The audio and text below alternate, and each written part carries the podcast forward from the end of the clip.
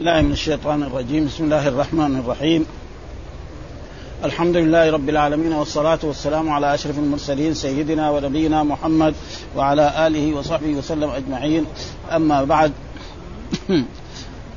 وقد قال الإمام مسلم رحمه الله تعالى، والترجمة الذي ترجم بها الإمام النووي: باب استحباب استلام الركنين اليمانيين في الطواف دون الركنين الآخرين. فهذه الترجمة باب استحباب استلام الركنين اليمانيين. الركن اليماني معناه الركن الذي يأتي في الجهة الجنوبية عن الكعبة. فالركن اليماني فيه الحجر الأسود وفيه الركن اليماني. فقال الركنين لأن واحد منهم غربي، الركن اليماني وغربي، لكن هذا مسمى تغليب، سنة تغليب، وموجود في اللغة العربية يعني مسنى، لأنه أصله في اللغة العربية المسنى لازم يكون اللفظ واحد والمعنى واحد. محمد ومحمد نقول محمدان، كتاب وكتاب نقول كتابين، لكن كتاب ومثلا ومتاع ثاني ما يصير. فهذا وهذا جاء في في اللغة العربية مثلا الأبوان، الأبوان لمين؟ للأب والأم. ها للأب والأم، ما في واحد عنده أبوان. ها فيقول لي الأبوان. إذا قال مثلا غفر الله للأبوين معناه الأب والأم. وكذلك يقال مثلا العمران، العمران مين؟ أبي بكر وعمر. القمران معناه للشمس والقمر، هذا مسمى. ويقول البيعان، ما بيعان ما في بائع ومشتري. فهذا فلذلك قال الركن، وإلا الركن واحد منهم نعم يماني صحيح في الجهة الجنوبية والثاني لا في الجهة الغربية. فسمى هذا باب استلام، يعني إيه؟ إذا أمكن يقبله، إذا أمكن الركن اليماني الأول يقبل، وإذا ما أمكن يضع يده عليه ويقبل يده. الركن الثاني الذي هو اليماني نعم الغربي، هذا هذا يستلم اليد لا يقبل، ولكن الناس يعني كثيرا ما يقبل، وهذا مخالف لهدي رسول الله صلى الله عليه وسلم في الطواف. وهذا يكون في الطواف، أي طواف يطوف، سواء كان هذا الطواف فرضا أو مسنونا أو واجبا أو غير ذلك. فركنين الأخير لأنهم إيش السبب؟ السبب أن الركن الحجر الأسود والركن اليماني على قواعد إبراهيم عليه السلام. أما الركن الشمالي ده نعم يسموه الشاميين، هذا مو على، لأن الكعبة كانت مبنية على قدر إيه؟ على الحجر، على قدر الحجر نعم في عهد إبراهيم عليه السلام، واستمر ذلك حتى يعني حصل في الكعبة خلل جدا يعني. والرسول لم يبعث بعد ذلك، في عمره كان خمسة وثلاثين سنة. فقريش اجتمعوا وجمعوا مال يعني فيما يعتقدوا أنه حلال فيها، يعني مثلا مرأة تشتغل بالبغي وبالزنا ما يأخذ منها فلوس، شخص يشتغل بالربا ما يشتغل. فجمعوا أموال وهدموا الكعبة وبنوها، ولما بنوها قصرت النفقة عليهم، ما قدرت يتمموها زي ما كانت كبيرة. فجعلوا الحجر هذا الأسود، فصار الحجر الأسود إيه من الركن، لا يجوز للإنسان أن يصلي الفريضة فيه، لأن هذا الكعبة يصلى فيها النافلة، وأما السنة الفريضة لا يصلى إلا إيه خلف إيه الكعبة. فلذلك قال إيه طواف الركنين جميعا. ف واستمر على ذلك حتى جاء عهد الرسول صلى الله عليه وسلم وهو على ذلك، وهو وضع الحجر الأسود في عام خمسة وثلاثين لما هدموا الكعبة وبنوها قريش. ثم استمر ذلك، ورسول الله صلى الله عليه وسلم لما فتح مكة في عام ثمانية ثم في عام واعتمر وحج، واستمر ذلك هكذا. إنما أن الرسول صلى الله عليه وسلم قال لعائشة: لولا قومك حديث عهد بكفر لهدمت الكعبة ولبنيتها على قواعد إبراهيم. لأن الرسول صلى الله عليه وسلم لو هدم الكعبة في عام مثلا في عام ثمانية أو في عام عشرة، إيش تقول قريش؟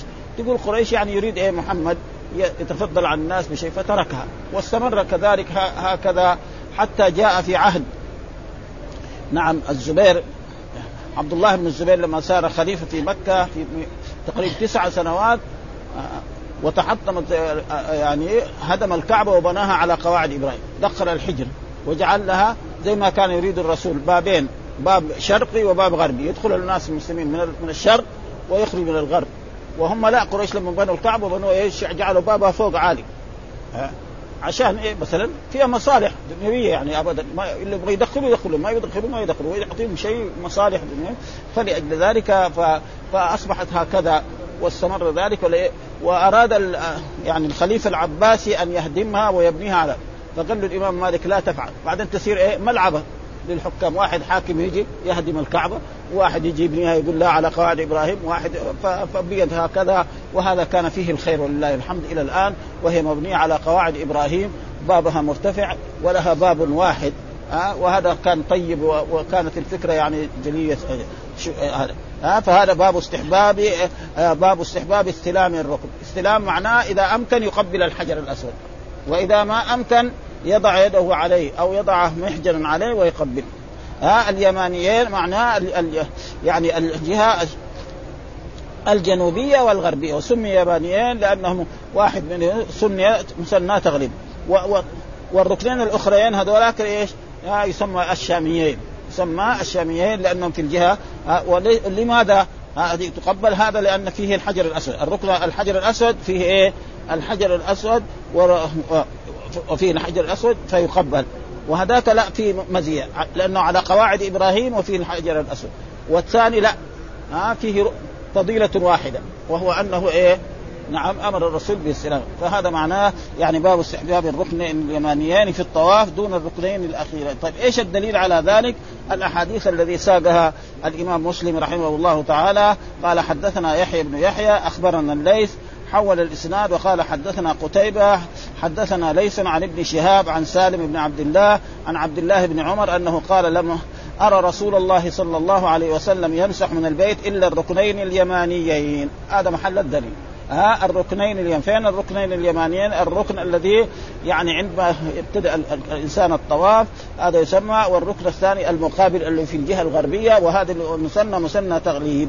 ها ولماذا السلمان؟ لأنه على قواعد إبراهيم، هذان الركنان على قواعد إبراهيم، والأول فيه مزيتان، الحجر الأسود فيه على قواعد إبراهيم وفيه إيه الحجر الأسود، والثاني فيه مزية واحدة وهو أنه على قواعد. أما الركنين الشماليين فلا يقبلان لأنهما ليس على قواعد إبراهيم فلا، ولكن الناس يعني يقبلون، وكان بعض الصحابة يرون الناس يقبلون ولا ينكرون عليهم في ذلك. ها يعني بعض الصحابة كانوا يقبلوا، يقول كل الأركان كما.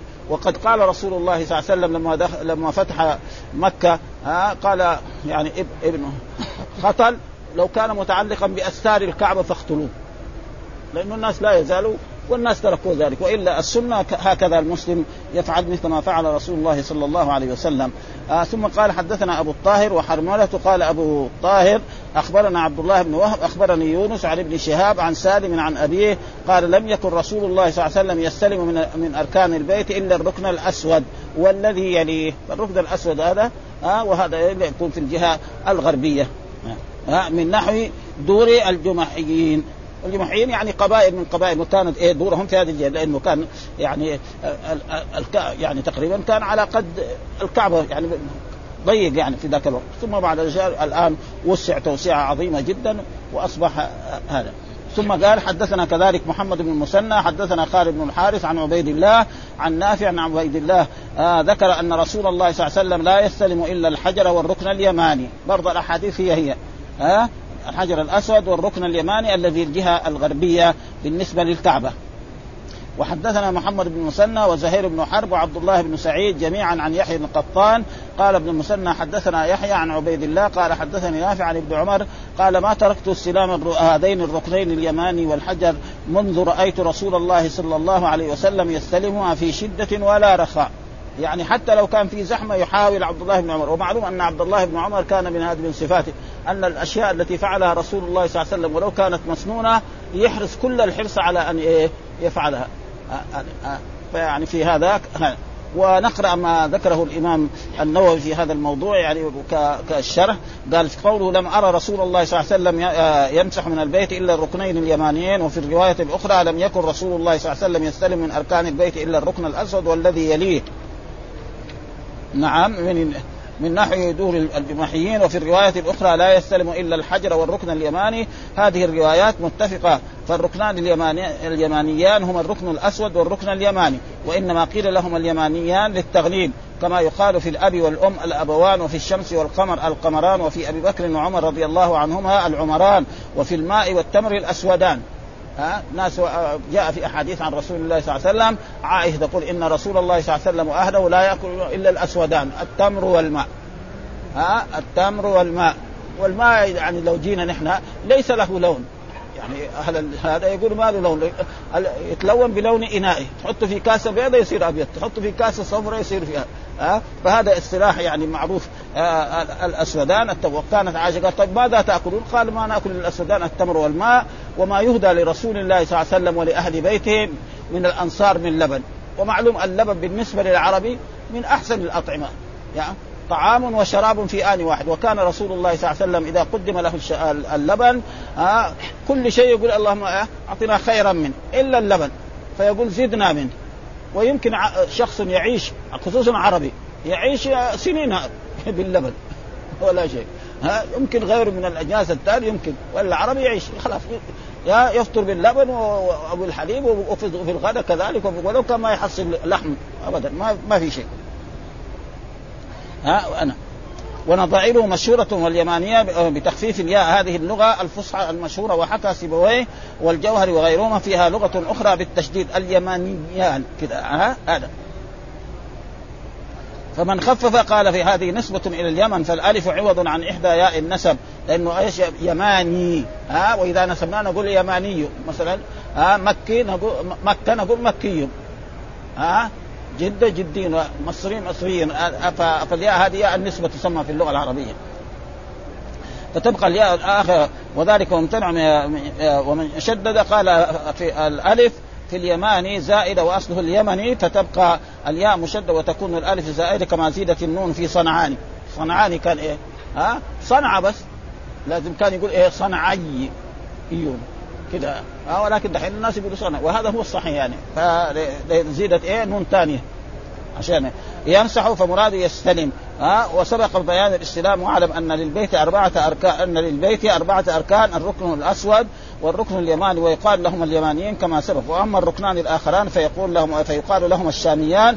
فالركن الاسود فيه فضيلتان، احداهما كونه على قواعد ابراهيم صلى الله عليه وسلم، والثانيه كونه فيه الحجر الاسود. واما اليماني ففيه فضيله واحده وهو كونه على قواعد ابراهيم. واما الركنان الاخران فليس فيهما شيء من هاتين الفضيلتين، فلهذا خص الحجر الاسود بشيئين، الاستلام والتقبيل للفضيلتين. واما اليماني فيستلمه ولا يقبله لان فيه فضيله واحده، واما الركنان الاخران فلا يقبلان ولا يستلم، والله اعلم.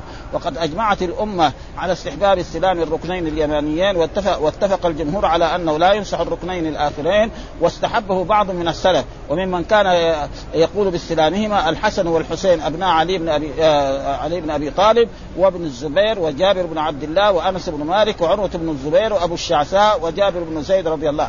يعني فلذلك واحد راى ان واحد يقبل الجهات الثانيه ما ينكر عليه، ما دام اصحاب رسول الله صلى الله عليه وسلم كانوا يقولون ذلك. ولكن اذا اراد السنه فلا يقبل الا الركنين اليمانيين. وأجمعت أمة الأمصار والفقهاء على أنهما لا يستلمه، إنما كان فيه خلاف ببعض الصحابة والتابعين وانقرض الخلاف، وأجمع على أنهما لا يستلمان والله أعلم، يعني الجهات الثانية. وأن رسول الله كان لا يستلم إلا الحجر الأسود والركن اليماني يحتج به الجمهور، وأنه يختصر بالاستلام في الحجر الأسود عليه دون الركن الذي هو فيه، وقد سبق قريبا فيه بيان خلاف القاضي. وقول رأيت ابن عمر يستلم الحجر بيده آه ثم قبل يده، آه يستلم الحجر بيده ثم بعد ذلك إيه يعني أول كده ثم بعد ذلك يقبل يده، وهذا كذلك يعني جائز من المسنون. آه ثم وقال ما تركته منذ رأيت رسول الله صلى الله عليه وسلم. وفيه استحباب تقبيل اليد بعد استلام الحجر الأسود وإذا, وإذا عجز عن تقبيل الحجر. وهذا الحديث محمول على من عجز عن تقبيل الحجر، وإلا فالقادر يقبل الحجر ولا يقتصر في اليد على الاستلام. وهذا الذي ذكرناه من استحباب تقبيل اليد بعد الاستلام وللعاجز أه للعاجز، وهو مذهبنا ومذهب الجمهور. والإمام النووي يقول مذهبنا يعني مذهب الإمام الشافعي لأنه هو شافعي المذهب. وقال القاسم بن محمد التابعين لا يستحب التقبيل، وبه قال مالك في أحد والله أعلم. وبرضه حدثنا أبو الطاهر حد أخبرنا عمرو بن الحارث أن قتادة بن دعامة حدثه أن أبا الطفيل البكري حدثه أنه سمع ابن عباس يقول لم أرى رسول الله صلى الله عليه وسلم يستلم غير الركنين اليمانيين. الأحاديث وهذه عادة الإمام مسلم، يعني جميع الأحاديث التي تكون في مكان في في باب واحد يجمعها في مكان واحد، ويكون بخلاف مثلا غيره من الأئمة قد يختار حديث أو حديثين ويضعها، فهو لا كل الأحاديث اللي عنده يحطها في مكان واحد. وحدثني حرملة بن يحيى أخبرنا ابن وهب أخبرني يونس وعمرو حول الإسناد وقال حدثني هارون وسعيد الأيلي حدثني ابن وهب أخبرني عمرو بن عن ابن شهاب عن سالم أن أباه حدثه قال قال أقبل عمر بن الخطاب قبل عمر بن الخطاب الحجر. أن عمر بن الخطاب لما كان خليفة وكان هو القدوة وكان هو يحج في كل عام، فقبل عمر بن الخطاب ثم قال أم والله، يعني أعلم أم أو, أو بل، ها يعني بمعنى بل. قال أه والله لقد علمت أنك حجر، ولولا أن رأيت رسول الله يقبلك ما قبلته. يعني نحن نقبل الحجر الأسود مو لكوني عند الحجر آه عند الكعبة، لا، لأن الرسول صلى الله عليه وسلم لما حج واعتمر قبله، فنحن نقبله اقتداء برسول الله صلى الله عليه وسلم. وهذا كان عمر يقول إيه؟ يقول في المواسم، عشان بعض الناس دخلوا في الإسلام حديثا فيقول نحن طيب كنا نقبل الأصنام، طيب وهذا أمير المؤمنين يقبل الحجر الأسود، نحن ما نقبل الحجر الأسود عشان ما عند الكعبة، لا ها آه؟ إنه نقبله لأجل إيه؟ الرسول قبله والرسول قدوة ها آه؟ صلى الله عليه وسلم. الشيء الذي فعله رسول الله صلى الله عليه وسلم يجب على المسلم أن يفعله، ولأجل ذلك كثير من الأئمة يقول إيه تعبديا آه؟ مثلا بعض الأئمة مثلا آه النجاسات كلها يكفيها غسلة أو غسلتين أو ثلاث آه؟ جاء في الأحاديث صحيح إذا ولغ الكلب في إناء أحدكم فليغسله سبعا أولاهن بالتراب أو أخراهن بالتراب. هذا إيه، ولذلك الإمام مالك يعني يقول إيه تعبدين. الرسول قال لك غسله ثمانية مرات، قل له على العين والرأس، ما تقول طيب ثلاثة يكفي ولا عشرة، أو واحد يقول لا ما يكفي عشرة لازم خمسة عشر، ولا واحد سيفلسفة الآن في هذا الزمن يقول لا ما يكفي الماء والصابون لازم بالبنزين ولا بالغاز، لا ما يصح. هذه أشياء شرعية خلاص الرسول، فهذا تقريبا. ولذلك يعني عمر قال هذا عشان إيه؟ الناس مثلا أسلموا حديثا شافوا أمير المؤمنين يقبله، هي المسألة. إذا نحن أول ما كنا نقبل الحجر الأسود ونطوف حول الحجر الأسود، فلذلك كان قال هذا عشان يعلم أن الناس أن هناك ليس. والترجمة باب استحباب تقبيل الحجر الأسود في الطواف، باب استحباب. ما زاد هارون في روايته قال عمرو محدثني بمثل زيد بن أسلم عن أبيه أسلم. فلذلك عمر كان يقول هذا الكلام عشان لا يظن الناس أنه قال. وفي الرواية الأخرى وإني لا أعلم إنك حجر وإنك لا تضر ولا تنفع، ها لأنه حجر ها أبدا ها لا تضر. وجاء في بعض الأحاديث يعني ليس قوية قال شخص لما قال ذلك لا إنه يضر وينفع فإنه يوم القيامة يشهد لكل من قبله، ها وهذا يعني لكل من قبل الحجر الأسود سيشهد له هذا الحجر الأسود أن فلانا من عبيده قبله. وهذا الحديث فيه فوائد، منها استحباب تقبيل الحجر الأسود في الطواف بعد استلامه، وكذا يستحب السجود على الحجر أيضا بأن يضع جبهته عليه، فيستحب أن يستلمه ثم يقبل استلمه ثم يقبله ثم يضع جبهته عليه. وهذا مذهبنا ومذهب في ناس يخالف في هذا كونه يسجد عليه. حكى ابن المنذر عن عمر بن الخطاب وابن عباس وطاووس والشافعي وأحمد، وقال قال وبه أقول، يعني نفس الإمام النووي يقول إيه وقد رويناه فيه عن النبي صلى الله عليه وسلم. وانفرد مالك عنه فقال السجود عليه بدعة، لأنه يعني فيه إيه هذا.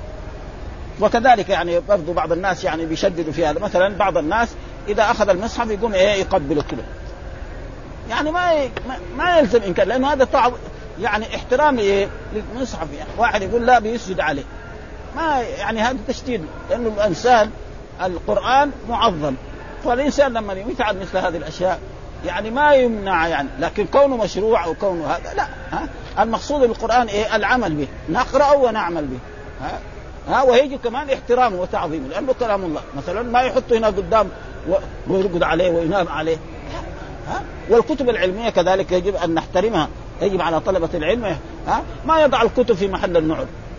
لكن نحن نرى هذا مرات بعض بعض طلبة العلم يقول لك هذا ما هو صحيح، لأنه لو كان عنده ثوب كده جميل ولا مشلح ما يرميه مع النعول، وهذا إيه قرآن هذا. ها فيجب احترام هذه الأشياء العلمية ويجب هذا تعظيمها، يعني لا بدون غلو وبدون أي شيء. قال وأمر النبي صلى الله عليه وسلم وانفرد عن العلماء فقال السجود عليه بدعة. واعترف القاضي عياض المالكي بشذوذ مالك، ها ها لأنه الشرح الإمام النووي هذا مختصر من إيه من شرح الإيه القاضي عياض، يعني نحن ما رأينا شرح القاضي عياض، يقولوا شرح كبير وما طبع إلى الآن، لكن الإمام النووي رحمه الله تعالى اختصره هذا الاختصار الطيب المفيد الذي فيه يعني ما ترك أمر فيستلم ولا يقبل يقبل اليد بعد السلام. هذا مذهبنا. وقال جابر بن عبد الله وأبو سعيد الخدري وأبو هريرة وقال أبو حنيفة لا يستلمه آه لا يستلمه. وقال مالك ويستلمه ولا يقبل اليد يعني يقبل. وعن مالك رواية أنه يقبله وعن أحمد رواية يقبله الله. أما قول عمر رضي الله إنك حجر وإن وإني لأعلم إنك حجر وإنك لا تضر ولا تنفع فأراد بيان الحث على الاقتداء برسول الله صلى الله عليه وسلم في تقبيله ونبه على أنه أو الاقتداء به لما, لما فعله الرسول صلى الله عليه وسلم. وقال وإنك لا تضر ولا تنفع لئلا يغتر بعض قريب العهد بالإسلام الذين كانوا ألفوا عبادة الأحجار. ها ها بعد يقولها هذا أمير المؤمنين يقبل الحجار يعني نحن كمان الحجار اللي عندنا ولا نقبلها. ولذلك لا يجوز تقبيل أي شيء في الدنيا مثلا زي الناس يقبلوا الشبابيك ويقبلوا الحيطان في المسجد هذا ما ينبغي. نحن نرى بعض المواسم في الحج لما يجي أول ما يكون يقبل هذا الباب والسواري هذا ومحل المؤذنين الناس طالعين وناس نازلين. وهناك عادة عند الحجر النبوية حدث ولا حرج وأي منعهم ها ها يقول يعني وحب دياري شغلنا ولكن حب من سكن الديار يعني بعضهم يستدل بهذا. هذا شعر ده الأحكام الشرعية تؤخذ عن, عن الله وعن رسوله ها؟ فلا يحب هذا ويحترم ال ال المكان ولكن ما يقبل هذه الأشياء. ولذلك والسبب في ذلك أن في بعض البلاد يطاف ببعض القبور كما يطاف بيت الله الحرام. فإذا كان يطاف بقبر من قبور الصالحين على دعوة الرسول على ما يحتاج ما في مناسبة بينهم ها. فلذلك يجب أن ما لله يعطى وما للرسول يعطى. الله يعبد وحده لا شريك له والرسول يحب ويطاع ويمتثل أمره ويجتنب نهيه ها. ويحب أكثر مما يحب جميع الناس حتى روح التي بين جنبيه. لازم يحب الرسول أكثر من روحه التي بين جنبيه الإنسان. ولكني رأيت رسول الله يقبلك. ليش نقبل الحجر الأسود؟ لأن الرسول لما اعتمر وحج قبل الحجر فنحن نقبله لأجل ذلك آه لا لغرض من الأغراض أبدا آه. ولأجل ذلك لا يجوز تقبيل أي حجر أو أي حديدة أو أي شيء في الدنيا كلها أبدا إلا الحجر الأسود.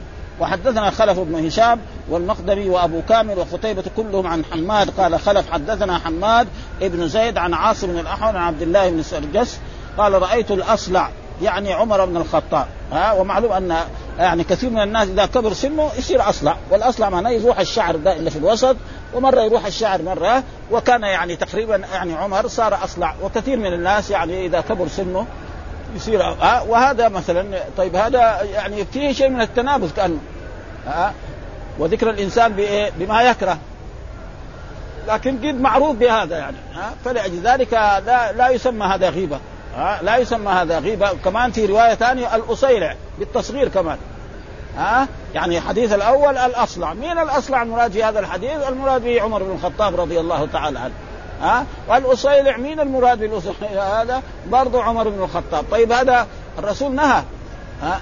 الغيبة ذكرك أخاك بما يكره هذا يسمى غيبة؟ هذا ما يسمى غيبة ها. وهذا موجود في أحاديث رسول الله فلان الأعرج فلان الأعمش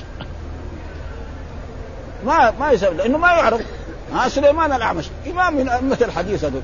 الأعرج عبد الرحمن الأعرج هذا ما لأنه خلاص معروف بهذا ما ما في لابد إيه هذا ها. فكذلك هذا لا يسمى غيبة وليس في أي شيء آه إذا كان الإنسان آه آه يعني عمر يقبل ويقول والله إني لأقبلك وإني أعلم إنك حجر وإنك لا تضر ولولا أني رأيت رسول الله قبلتك ما قبلتك. نحن نقبل الحجر الأسود لأن رسول الله لما اعتمر ولما حج قبله ونحن نقبله. وفي رواية وأبو كامل رأيت الأصيلع مرة تصغير زي رجال عبيد ها ها. فما في شيء في مثل هذه الأشياء ولا يسمى هذا غيبة ولا هذا. وقد ذكر ذلك ها فخاف عمر يعني كان العهد قريبا بذلك فخاف عمر أن يراه بعضهم يقبله ويعتني به فيشتبه عليه فيبين أنه لا يضر بذاته. وإن كان امتثال ما شرع فيه ينفع بالجزاء لأنه الذي يقبل الحجر الأسود يوم القيامة يشهد له الحجر الأسود. فهذه فيه أجر وفيه ثواب. وأنه بالجزاء والثواب فمعناه أنه لا قدرة على نفع ولا وأنه حجر مخلوق كباقي المخلوقات التي لا تضر ولا تنفع. وأشاع عمر هذا في الموسم ليشهد في في البلدان. يجي مثلا واحد حج عربي يشوف أمير المؤمنين يقبل الحجر الأسود، وهو قال هذا وسمعوا اللي حول بيطوفوا معه، فيفهم يفهم. ولذلك بعض الأشياء التي ما يعقلها بعض الناس كان يجب على العلماء وعلى طلبة العلم أن يبينوها مثلا للعامة. مثلا رجل من طلبة العلم مثلا يعني يكون يعني عالم ويصلي بالناس مثلا الجماعات، فمثلا إذا قرأ آية سجدة أو يبغى يصلي، هو يكون مسافر يصلي ركعتين، يبين للناس يقول لهم إنا قوم سفر، ها يصلي ركعتين ويسلم والباقين، مثل ما فعل الرسول صلى الله عليه وسلم لما صلى بأهل مكة كان يصلي ركعتين الظهر والعصر والعشاء ويقول يا أهل مكة صلوا صلاتكم فإنا قوم سفر. بيحصل يعني الآن بعض إخواننا طلبة العلم يعني يروح إيه يعني في العشاء يقرأ آية سجدة، أو في إيه في, في, في الفجر يقرأ آية سجدة مو ليلة الجمعة، ويقوم إيه يسجد. بعض الناس ما يعرف القرآن، يسجد فإذا سجد قال الله أكبر، بعدين قام من السجود قال الله أكبر ثاني مرة، هذاك يركع، بعدين يرفع من الركوع ويصير لخبطة. فكان هو هذا الإمام يعني كان إذا أراد يعلم الناس السنة أنه ما في شيء جائز يعني واحد يقرأ السجدة في القرآن، وقد ثبت ذلك أنه يعني يبين للناس العوام ها إنه أن في هذه الصلاة سأقرأ سورة فيها سجد، فإذا سجدت فاسجدوا. أما كده لأنه لما يسجد هو واحد من المصلين أنه ركع، بعد ذلك لما يرفع من السجود يظن أنه رفع من إيه من الركوع، ويصير لخبطة كثير يعني هذه السنين. والسبب إيه الشباب إيش الجديد والمتعلمين بيساوي هذه الأشياء يعني كم كم. حتى مرة من المرات أنا رأيتها في صلاة الجمعة في مسجد هنا في المدينة، صلى إمام الجمعة وقرأ مثلا السماء وانشقت وسجد، وكان وقت زحمة كمان يعني يمكن ستة وعشرين ذي القعدة، معلوم الحجاج دول ما يدروا هذا، صار لخبطة تماما يعني. فكان يجب على المتعلمين وهذا يعلموا الناس السنة ويبينوا لهم هذه الأشياء عشان يكونوا على وضع. وإلا جائز أن ثبت أن أن رسول الله صلى الله عليه وسلم كان قرأ إذا السماء انشقت في العشاء وسجد، ها ما في شيء.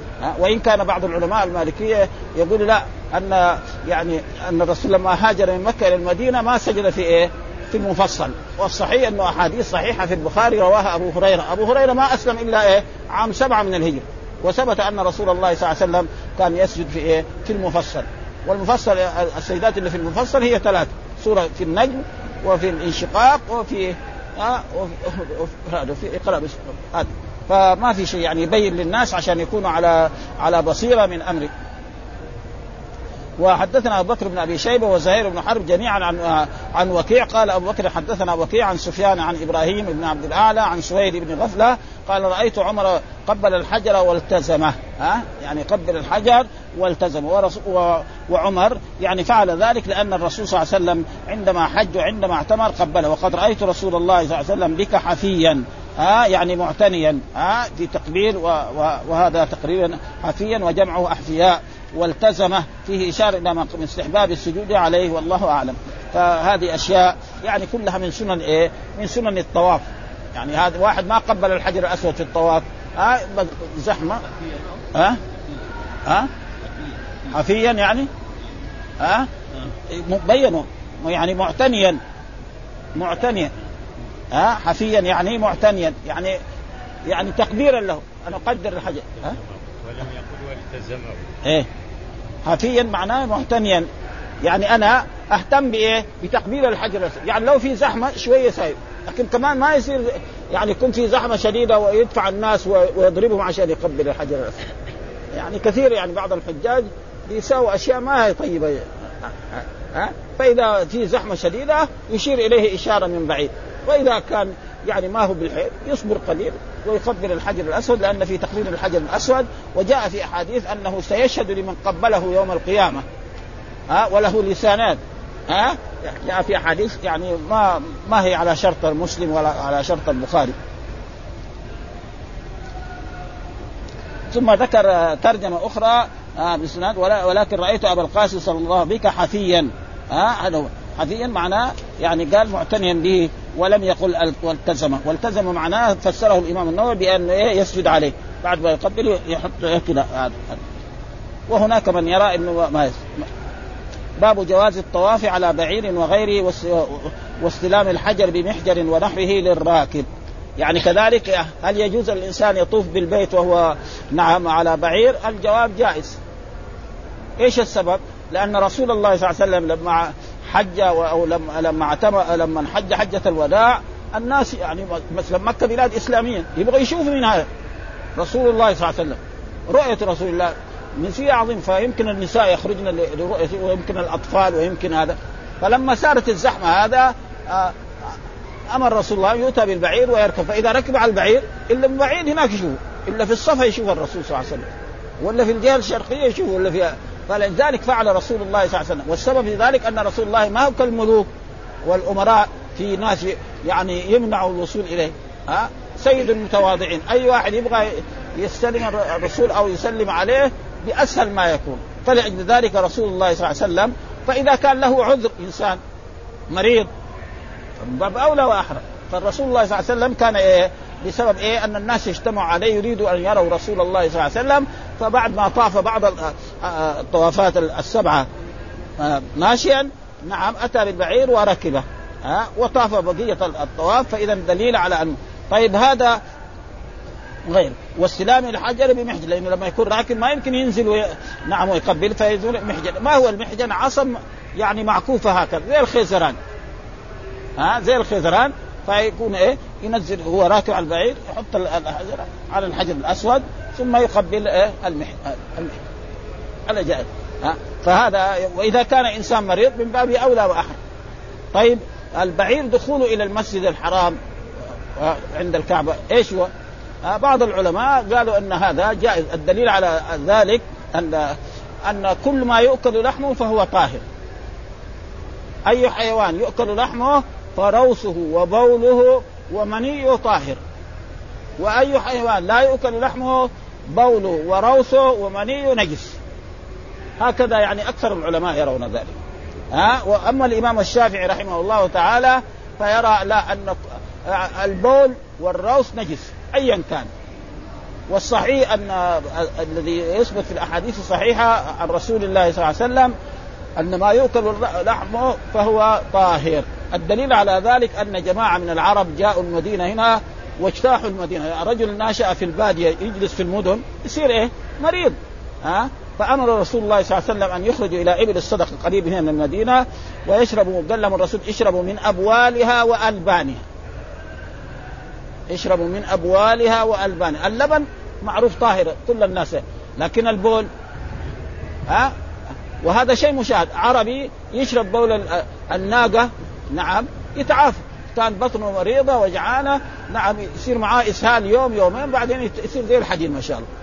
كذلك الناقة أبدا ما في شيء. واحد كمان أمريكاني يشرب يمكن يموت إن شاء الله. ها ها ها إذا شرب واحد أمريكاني ولا من أوروبا يمكن يموت خلاص، مو بعير يعني قد يحصل، لأنه ما هو مؤمن بهذا. أما هذول لا مسلمين. فالصحيح هو هذا. لكن الإمام الشافعي يقول إيه يعني كل بول نجس. إيش الدليل؟ أمر إيه في الأحاديث الصحيحة الذي وردت عن رسول الله صلى الله عليه وسلم.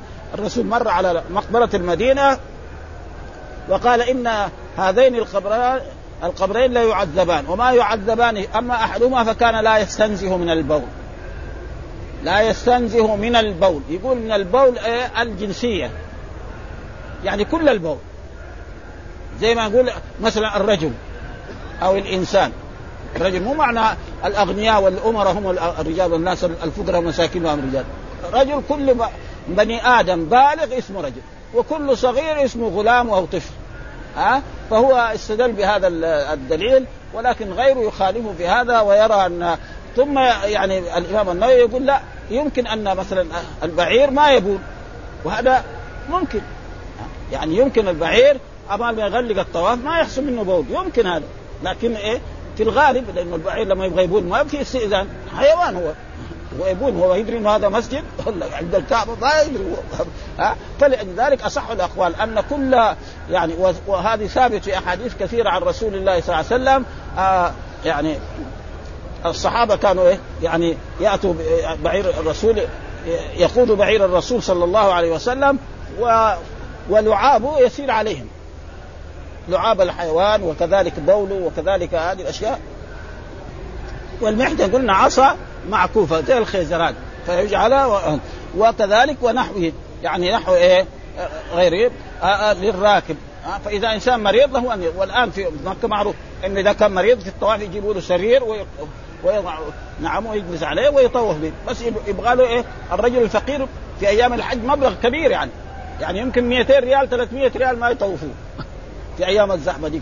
ها تدحين في هذه الأيام اللي يطوف بال بالعربية هذه يبغوا منه أربعين ريال، بعض الحجة ما عنده أربعين ريال وجاي دحين هذا. ففهم من ذلك أنه جائز، لكن سبب الرسول طاف لأجل إيه يراه الناس، ها لأن الرسول لا يضرب حوله، يعني من خلاف الأمراء والملوك إذا جوهم ها ما يخلوا الناس يصلوا إليه، أما رسول الله صلى الله عليه وسلم سيد المتواضعين، فلأجل ذلك ثبت في هذه الأحاديث هذه الأشياء. والحديث يعني موجود في البخاري وفي مسلم وكل كتب السنة. فهذا معنى باب جواز الطواف على بعير وغيره آه وغير من الحيوانات، والسلام إلى حجر بمحجن ونحوه للراكب. آه السلم إيه بمحجن، والمحجن هي عصا معكوفة. إيش الدليل على ذلك؟ هذه الأحاديث التي رواها الإمام مسلم رحمه الله تعالى. حدثنا أبو الطاهر وحرملة بن يحيى قال أخبرنا ابن وهب أخبرني يونس عن ابن شهاب عن عبيد الله بن عبد الله بن عتبة عن ابن عباس أن رسول الله صلى الله عليه وسلم طاف في حجة الوداع على بعير يستلم الركن بمحجن. آه هذه الأحاديث. وقد ذكر الإمام النووي يعني كلامه هنا، قال المحجن بكسر وإسكان الحاء وفتح الجيم، وهو عصا معقفة آه يتناول بها الراكب ما سقط له ويحرك بطرفها بعيرة. يعني إذا مثلا الراكب راكبة وطاحت مثلا سواك آه يقوم كده يشيله يرفع إلى آه آه.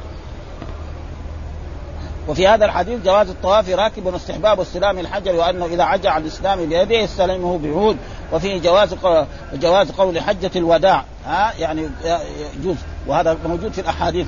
وقد قدمنا أن بعض العلماء كره أن يقال لها حجة الوداع وهو غلط، والصواب جواز قول حجة الوداع والله أعلم.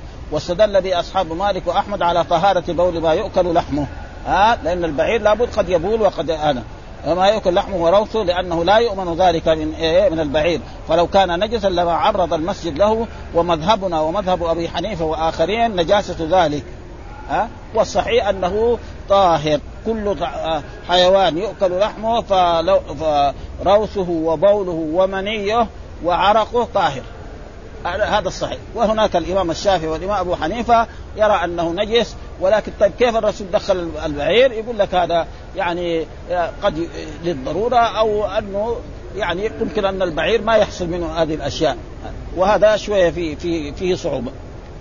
وهذا الدليل لأنه ليس من ضرورته أن يبول، يعني مو لازم البعير إذا طاف مثلا طوافين أو ثلاثة أنه يبول أو يروس في حال الطواف، إنما يحتمل على تقدير حصوله ينظف المسجد، وإذا حصل ينظف. كما أنه صلى الله عليه وسلم أقر إدخال الصبيان الأطفال المسجد مع أنه لا يؤمن بولهم، ومعلوم أن الأطفال وكان يعني الصحابة والنساء الصحابة يدخلن الأطفال، ولأنه كان لأنه لو كان ذلك محققا نزه المسجد سواء كان نجسا أو طاهر لأنه مستقذر. وقوله طوافه صلى الله عليه وسلم راكبا لأن يراه الناس ويشرف وليسألوه، يعني لما يكون الرسول راكب ويطوف مثلا شخص يريد أن يرى رسول الله صلى الله عليه وسلم يشوف، أما لما كان مع الناس يطوف قد ما يرى. ثانيا إيه يكون مرتفع، ثانيا يسألوه، يجي إنسان يسأل رسول الله صلى الله عليه وسلم عن مسألة دينية فيجيبه رسول الله صلى الله عليه وسلم، وهذا فيه فائدة. وكثيرا ما كان رسول الله صلى الله عليه وسلم يقف في محلات لأجل السؤال، كما سيأتي يمكن في الجمار لما رمى الرسول صلى الله عليه وسلم جمرة العقبة والجمار وقف في جهة، فكان الصحابة يسألونه عن الرسول، رجل يقول له يا رسول الله لم أشعر، نعم فطفت قبل أن أرمي، ورجل يقول له حلقت قبل أن أرمي، فقال فعل ولا حرج. ها والإمام البخاري باب من سئل عند عند الجمرة أو عند الجمرات، عشان يعني العالم لو وقف في في جهة بعيدة عن الشارع وهذا ووقف هناك وسئل وأجاب ما في شيء. العلم يعني في كل مكان يعني يبذل. وقال حدثنا أبو بكر بن أبي شيبة قال حدثنا علي بن مسهر عن ابن جريج عن أبي, عن أبي الزبير عن جابر قال طاف رسول الله صلى الله عليه وسلم بالبيت في حجة الوداع على راحلته يستلم الحجر بمحجنه. برضو مثل الحديث الأول. آه ليه؟ لأن يراه الناس. آه لأن رسول الله صلى الله عليه وسلم وليشرف يعني يكون مرتفع وليسألوه. السبب في ذلك أن رسول الله طاف على البعير وكان راكبا ليراه الناس. رجل شخص ما رأى. نحن نرى هنا في هذه الأزمان يعني بعض الناس إذا جاء حاكم من الحكام وجاء إلى المسجد النبوي هنا ويصلي نعم يجوا يجتمعوا الناس عشان يروه، مع أنه هو إيه؟ حاكم من الحكام، وزير أو أمير أو غير ذلك، وهذا ما في بأس. لكن يعني الزحمة والهذا، أما الأطفال والصغار إذا فعلوا ذلك ما في شيء، لكن الناس الكبار يعني ما ينبغي لهم يعني يكون خفيف كده، ها يجي زاحم في مسائل زي هذا. أما طفل صغير ولد شاب يبغى يشوف هذا الأمير ولا هذا هذا ما ما ما يضر. فإن الناس غشوا، ها يعني ازدحموا عليه ليروا رسول الله صلى الله عليه وسلم. ورؤية رسول الله صلى الله عليه وسلم فيها ميزة عظيمة جدا، ويكفي ذلك أن من رأى رسول الله صلى الله عليه وسلم واجتمع به لحظة واحدة ومات على الإيمان به صار صحابي. ها خلاص، ها يعني يشوف الرسول أو يجتمع معه عشان يعني يراه. يعني لو اجتمع به زي إيه الكفيف، لأن يعني بعض أصحاب رسول الله كانوا أكفة ما رأوا رسول الله، نقول ما هم صحابة. ها صحابة. إذن إيش تعريف الصحابي علميا؟ من اجتمع برسول الله صلى الله عليه وسلم ولو لحظة واحدة، وسافر إلى بلده وقعد هناك ومات على الإيمان به فهو صحابي. ها أما بعضهم قال من رأى الرسول، فيصير عبد الله بن مختوم إيه ما هو صحابي، وفيه كانوا يعني ناس من هذا. فهذا تعريف الصحابي.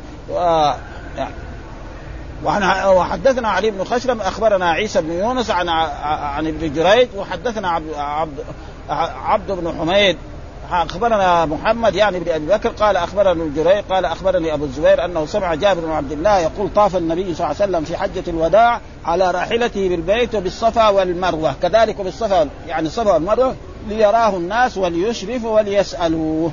آه إيش السبب أن الرسول طاف؟ راح بعضهم علل إنه كان متأثرا أو هذا، والصحيح لا، لم يكن رسول الله صلى الله عليه وسلم كان كأنشط الرجال.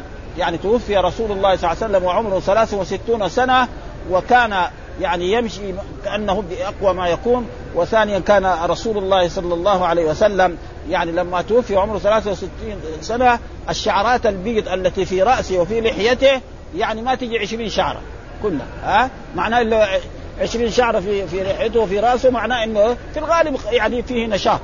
ها هذا كان الزمن السابق، لكن دحين لا، رأينا كثير بعض أطفال عمرهم ثلاثين وخمسة وثلاثين شياب، يعني خصوصا في المدينة هنا ما. يمكن في بعض البلدان يعني أحسن. ها أبدا ثلاثين وأقل من ثلاثين بعضهم شياب، يعني في إيه الشعر الأبيض بكثرة، ويمكن كمان بعضهم منهجرين. ها أما رسول الله صلى الله عليه وسلم فكانت الشعرات البيض كلها ما تجي عشرين شعر، لو أراد الإنسان أن يعدها لعدها، ومعلوم ما يكون الشعر قليل يقدر يعد.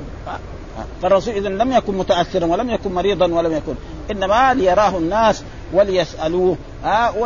ها ها وحدثنا علي بن خشرم أخبرنا عيسى بن يونس عن علي بن جريج، حدثنا عبد بن حميد أخبرنا يعني قال أخبرنا ابن جريج أخبرنا أبو الزبير أنه سمع جابر بن عبد الله يقول طاف النبي صلى الله عليه وسلم في حجة الوداع على راحلته الصفا والمروة ليراه الناس وليشرف وليسألوه، فإن الناس غشوه. ولم يذكر ابن خشرم وليسألوه ها فقط. ها ففهم من ذلك أن ذلك كله جائز وأنه ليس فيه شيء. وحدثنا الحكم بن موسى القنطري قال حدثنا شعيب بن إسحاق عن هشام بن عروة عن عروة عن عائشة قال طاف النبي صلى الله عليه وسلم في حجة الوداع حول الكعبة على بعيره يستلم الركن، كراهية أن يضرب عنه، لأنه بعض الأمراء إذا جاء يطوف ما يخلوا أحد يطوف معه، رسول الله ما يريد هذا.